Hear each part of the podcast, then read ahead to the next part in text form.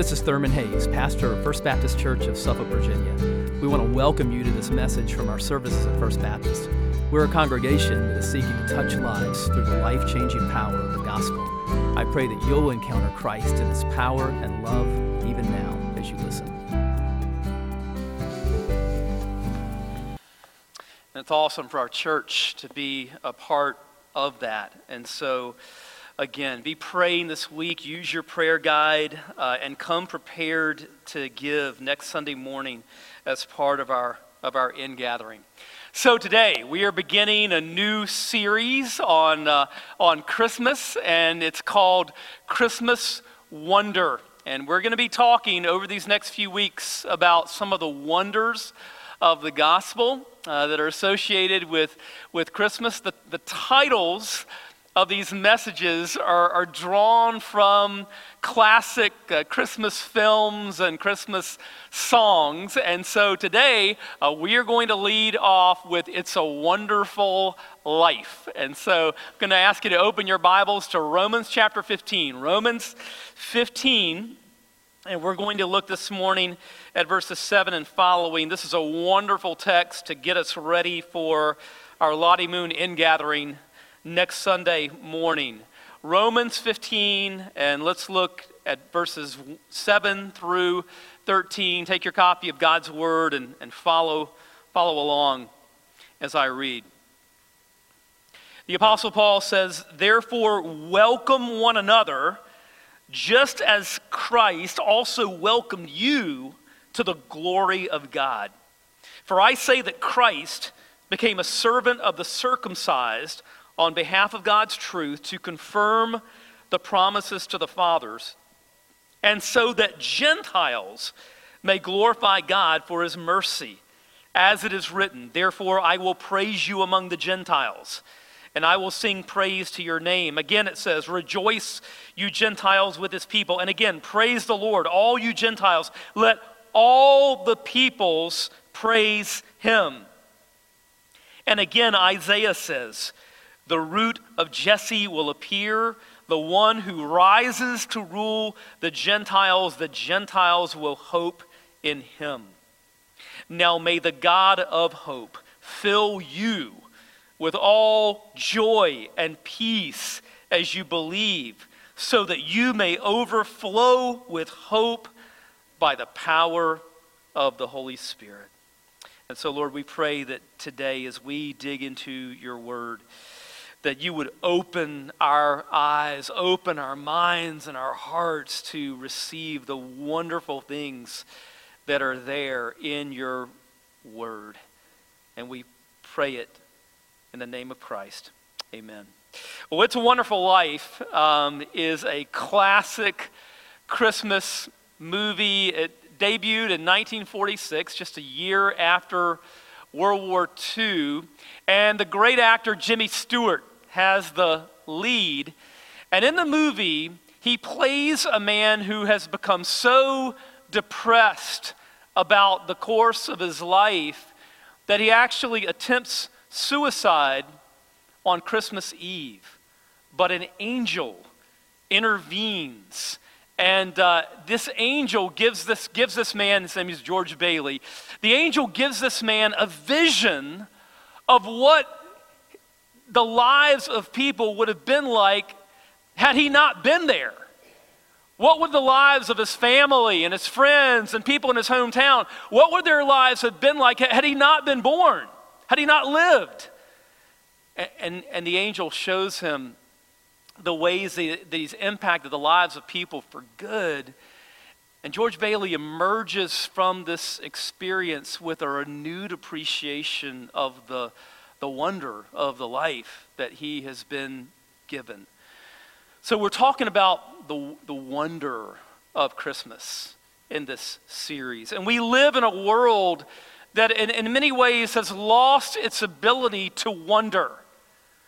But we, as God's people, should, should of all people, be people who are filled with wonder at the God who has redeemed us and made us his own.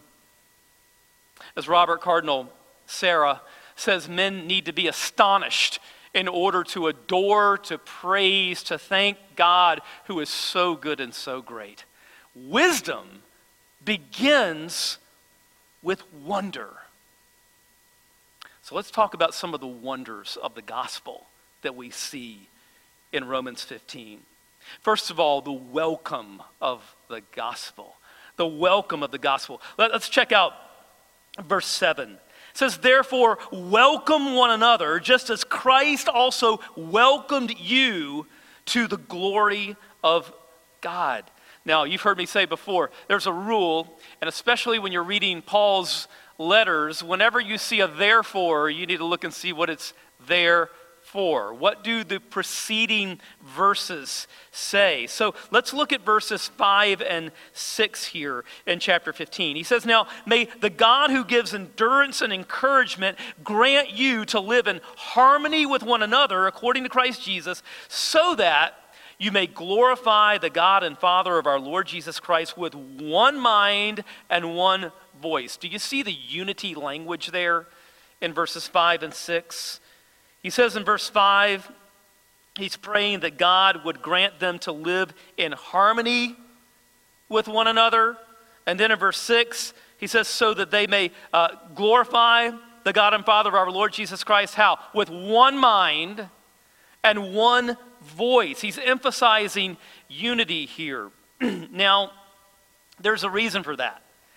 In the church at Rome, there was some tension that was going on, and it was between Christians who came from a Gentile background and Christians who came from a Jewish background because they had grown up very differently, uh, two different ethnicities.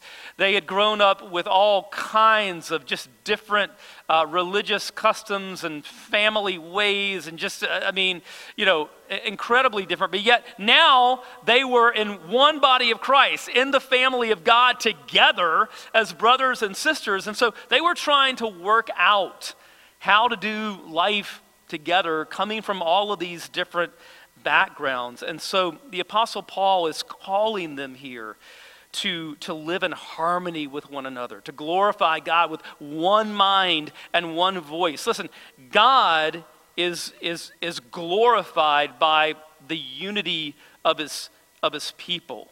And we see that here um, in, verses, uh, in, in verse 6, when he, he calls into unity, he says, he says, so that, purpose clause, verse 6, so that you may glorify the God and Father of our Lord Jesus Christ with one mind and one voice. So, and then again in verse 7, he says, welcome one another just as Christ also welcomed you to what? To the glory of God. And so God is glorified by the unity of his people. And when his people are not united, the name of God is dragged through the dirt and our witness is harmed because disunity makes it harder for people who are not yet in Christ to come to Christ. That's why Jesus says in John 13 35, By this will everyone know that you are my disciples if you love one another. When outsiders see the people of God truly loving one another, they're more likely to believe that what we have is, is real. Again, Jesus says in John 17 21, May they all be one, as you, Father, are in me and I am in you. May they also be in us, so that the world may believe that you sent me.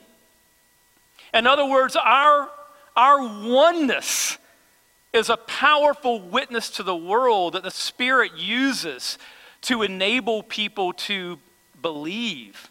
And conversely, when non Christians see this disunity, you know, they roll their eyes and say, you know, why in the world would I ever want to be a part of that? I got enough problems out here in the world without, you know, being a part of some church where people uh, are divided and don't love one another. So disunity drags the name of Christ through the dirt. Unity glorifies God. That's what he's, that's what he's saying here as he, he calls this church in Rome to, to unity. Now, again, let's, let's look at, at verse 7. He says, Therefore, welcome one another, just as Christ also welcomed you to the glory of God. The Greek word here that's translated as, as welcome in the CSB can also be translated as uh, receive or accept, accept uh, one, one another. And um, because, look, they're coming from these different backgrounds, right? But he's, he's saying, despite all of your differences with your, all your background, you know, all of that, you, you have to learn to do life as a family and accept one another. And then he takes it back to the gospel.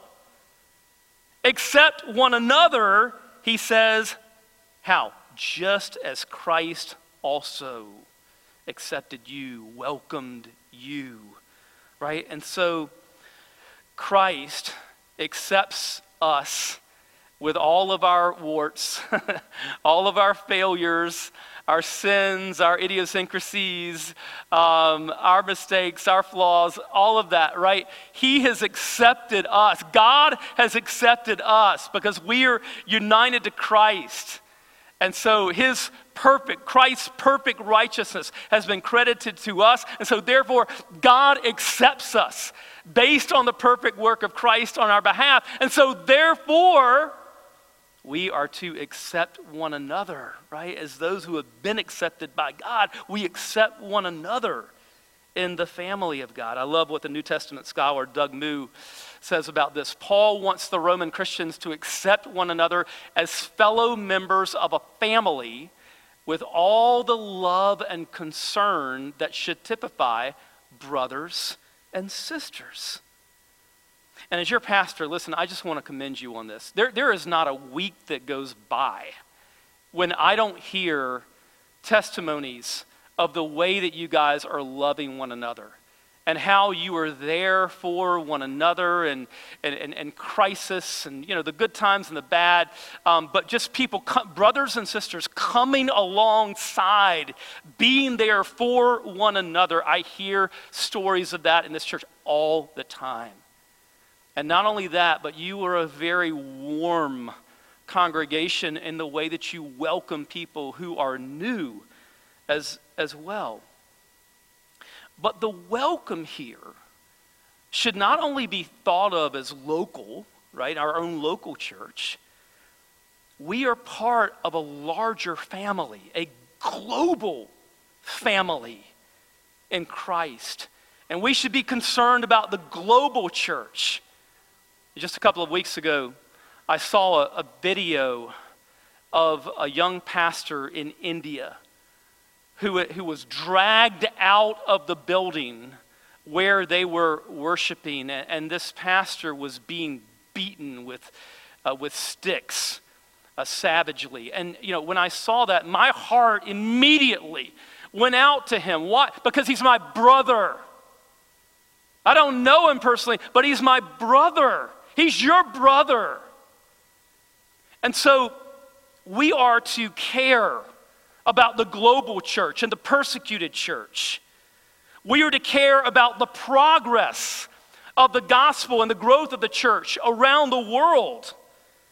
And we are to yearn for the praises, joyous praises, to rise to our Savior and King from every tribe and tongue, from every little hamlet and village, from every mega city around the world, from every tribe and tongue. We yearn for joyous praises to our King to ring out.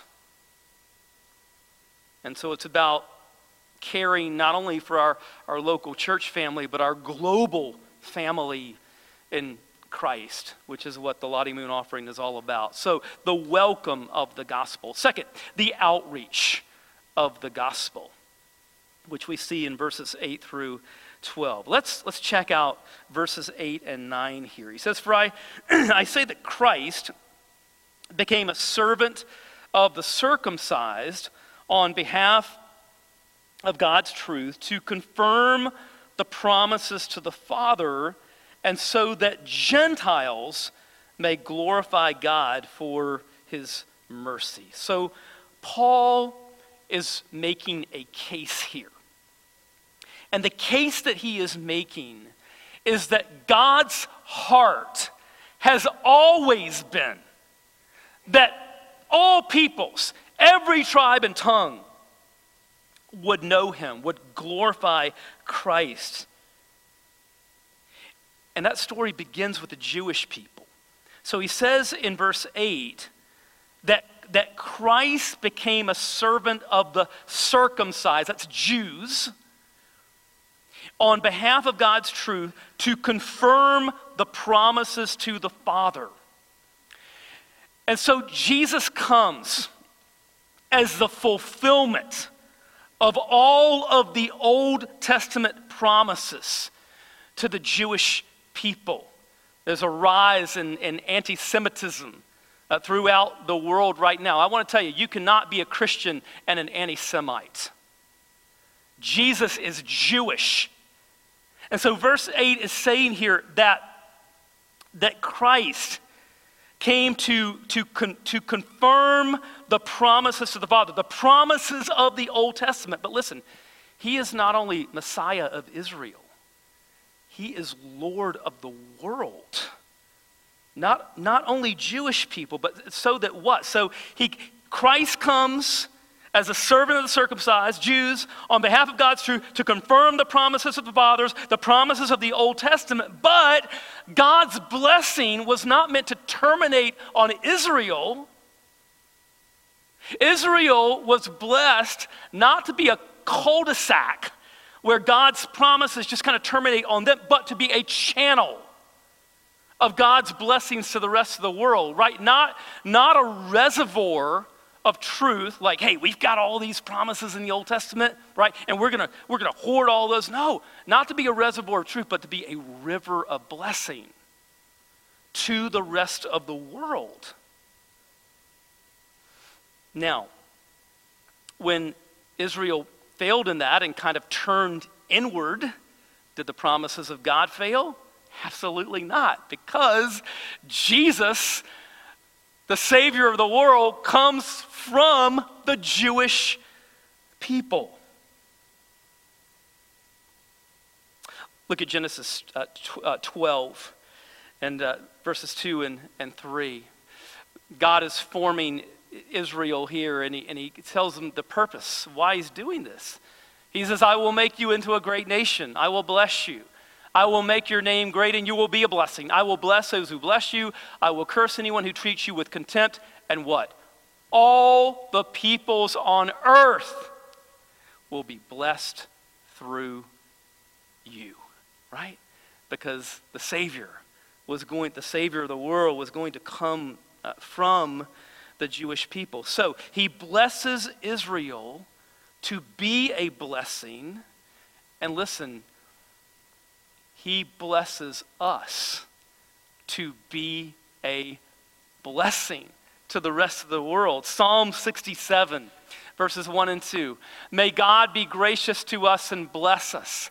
May he make his face shine upon us so that your way may be known on earth, your salvation among all nations. And so when we pray, Lord, bless us, God blesses us to be a blessing so that his way would be known throughout all the earth, his salvation among all nations. Look at verses 3 and 4 of Psalm 67. Let the peoples, plural, praise you, God. Let all the peoples praise you. Let the nations rejoice and shout for joy. That is the, the heart of God. And that is to be our heart as well. That all peoples, that every tribe and tongue would be singing joyous praises to Christ. And that's what, that's what the Lottie Moon Christmas offering is, is, is all about. Now, this has always been the heart of God, right? This is God's heart in the Old Testament as well. And so, what Paul is going to do now in verses 9 through 12 is he is going to pile up Old Testament verse after Old Testament verse to show. You know, this has always been the, the, the plan of God. So let's pick it up here in verse 9. So that the Gentiles may glorify God for his mercy, as it is written. Therefore, I will praise you among the Gentiles. I will sing praise to your name. Again, it says, Rejoice, you Gentiles, with his people. And again, praise the Lord, all you Gentiles. Let all the peoples praise him. And again, Isaiah says, The root of Jesse will appear, the one who rises to rule the Gentiles. The Gentiles will hope in him. So Paul here quotes from 2 Samuel 22, Psalm 18, Psalm 117, Deuteronomy 32, and Isaiah 11 to show that this has always been the heart of God. That all peoples would know him. When he, talks about Gentiles here, that's, that's all non Jews, right? So that's everybody, every human on earth, right? Their Jewish background, Gentile background, that, that all peoples would, would know him. Let's look at uh, one of those verses that he's quoting from Isaiah 11:10. On that day, the root of Jesse. Now remember from our series in David, Jesse is David's father, right? And so uh, Jesus comes as the ultimate son of David. So on that day, the root of Jesse will stand as a banner for what? The peoples, plural, the nations, plural, will look to him for guidance, and his resting place will be glorious. And so it's about the nations, the peoples, all peoples, all nations to know Christ. And so when the ultimate son of David comes, after his resurrection, as he prepares to ascend, he gives us our marching orders, the Great Commission. What does he tell us? Matthew 28 19. Go therefore and make disciples of what? All nations. Now, how do we do that at FBC? We pray for missionaries, right? You've got a guide in your hands for this week, and you'll receive other guides here in the next few weeks uh, with uh, the prayer requests for the missionaries that, that a lot of them that we know personally um, in our, our church. But we pray for missionaries.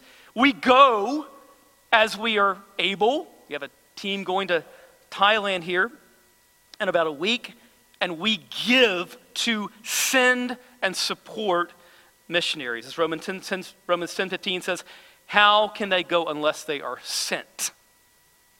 We are a sending church. Now, let's go down in chapter 15 to verses 20 and 21 and see what Paul says here. He says, My aim is to preach the gospel where Christ has not been named, so that I will not build on someone else's foundation. But as it is written, those who were not told about him will see, and those who have not heard will understand. Now, Paul here is not disparaging, you know, the ongoing work of the church. You know, after all, you know, the second part of the Great Commission is, is to t- teach people everything that Christ has commanded. So he's not disparaging that. What Paul did was that he would go into cities, preach the gospel, would see people come to Christ, he would make disciples and then he would train up leaders, pastors who could shepherd those congregations on an ongoing basis. So he is not, when he says that he doesn't want to build on someone else's foundation, he's not disparaging the fact that ongoing work needs to be done in the churches. Paul is saying that his role was as a catalytic church planter and missionary. His, his goal was not to like stay and pastor the church. What the role that God had called him to do was to win people to Christ, make disciples, train up leaders, right? And then he would go on to another city where Christ had not been named. Now, that is exactly what IMB missionaries do. That's what we're supporting in the IMB, right? Their, their goal is not to stay, you know, and pastor the church. No, what our missionaries do is that they go into an area where Christ has not been named, share the gospel, live among the people, see people come to Christ. make disciples, train up leaders so that congregations can start that are pastored by indigenous people that will then go on and plant even more churches among that people group.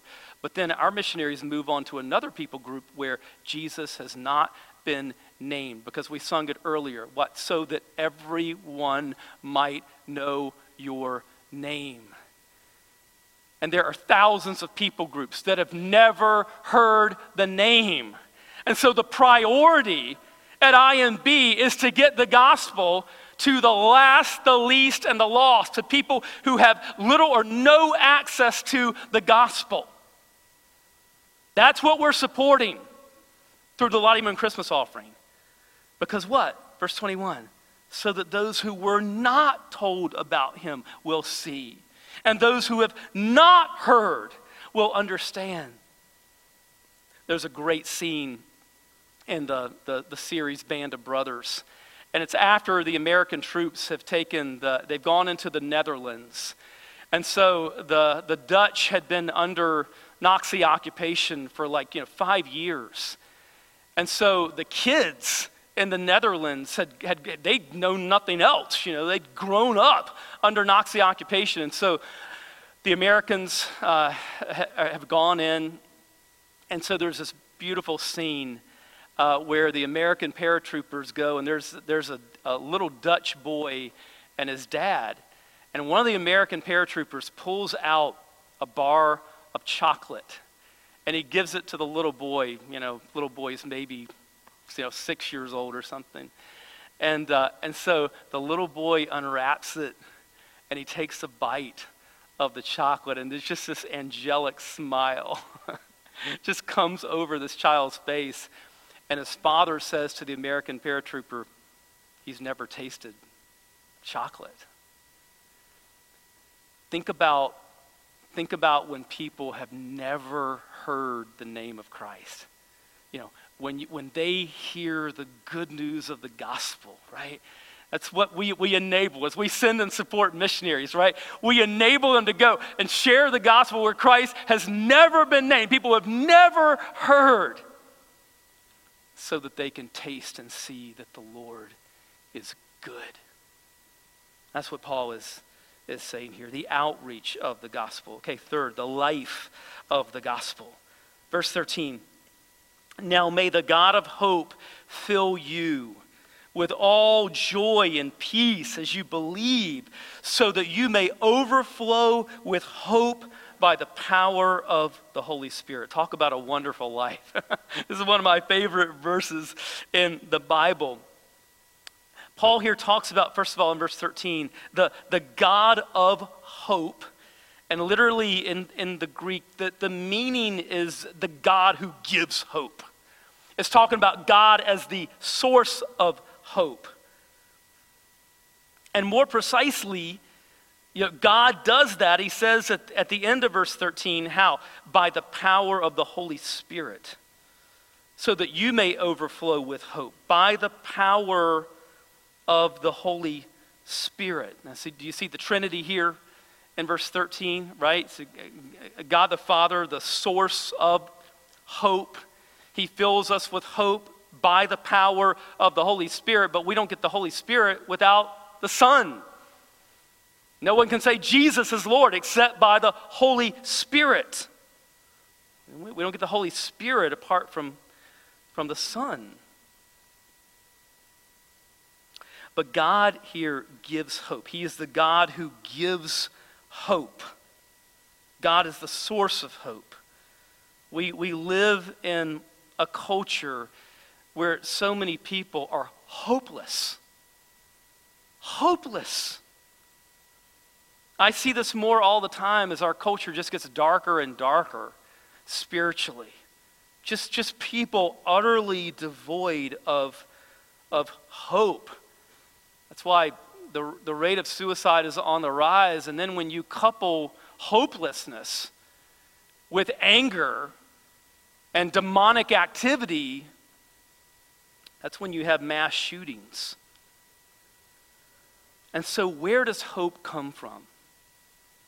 Verse 13 says, It is not self generated. It comes from God. He is the God who gives hope. So, verse 13 is bookended by these words about hope. But then in the middle of the verse, he talks about what? Joy and peace. So let's put it all together. May the God of hope fill you with all joy and peace as you believe, as you trust in Him, so that you may overflow with hope by the power of the Holy Spirit. The New Testament scholar Tom Schreiner says this joy and peace both stem from faith and are byproducts of believing in God's great promises. The God who gives hope does so by increasing faith, which results in joy and peace. You know, Jesus says this in John 7 and verses 37 and following. It says, On the last and most important day of the festival, Jesus stood up and cried out, If anyone is thirsty, let him come to me and drink. The one who believes in me, as the scripture has said, will have streams of living water flow from deep within him. He said this about the Spirit. And so, as we trust Christ more and more, we are more and more filled with the living waters of the Holy Spirit. And those living waters are full of hope and joy and peace. He invites you to taste those living waters. Let's pray together.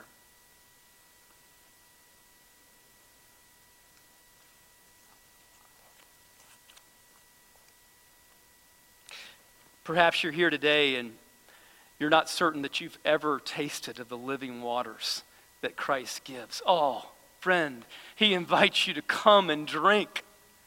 Jesus says, If anyone thirsts, let him come to me and drink. You are invited to partake. The work has been done. Christ lived the perfect life that we could never live. He went to the cross and died for sinners like us. He died the death we should have died, but Jesus died in our place taking our sins upon himself, paying the penalty for our sins. He was crucified for us, he was buried, he was raised from the dead. Death has been defeated for all who trust in Christ. Would you trust him today? Would you turn to Jesus? Turn from sin and self. Turn to Jesus. Trust in him rely on his finished work on your behalf. Welcome him into your life as your Savior and Lord. He will welcome you.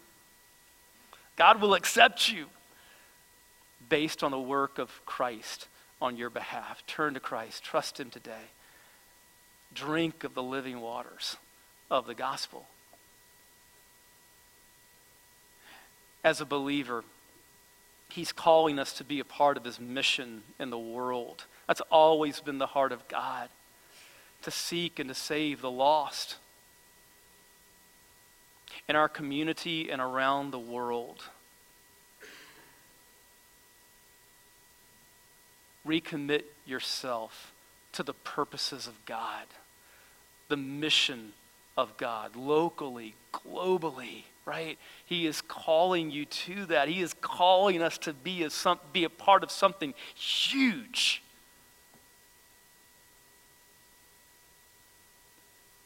And so, Father, we, we pray that very thing.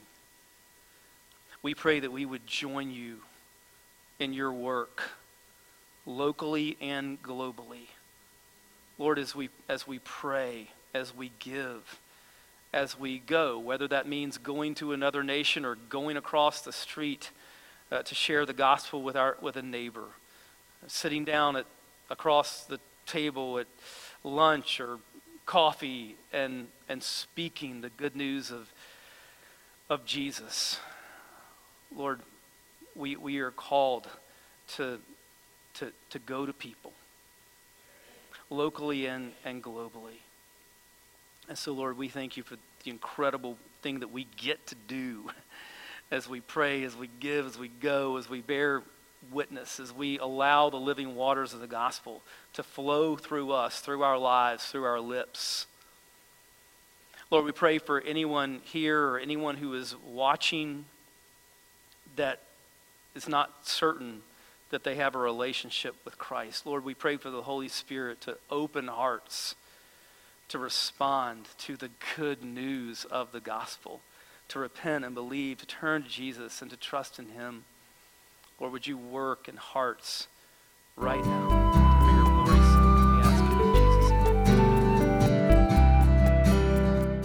I hope you've been blessed by this message. Christ is the answer for every need, now and for all eternity.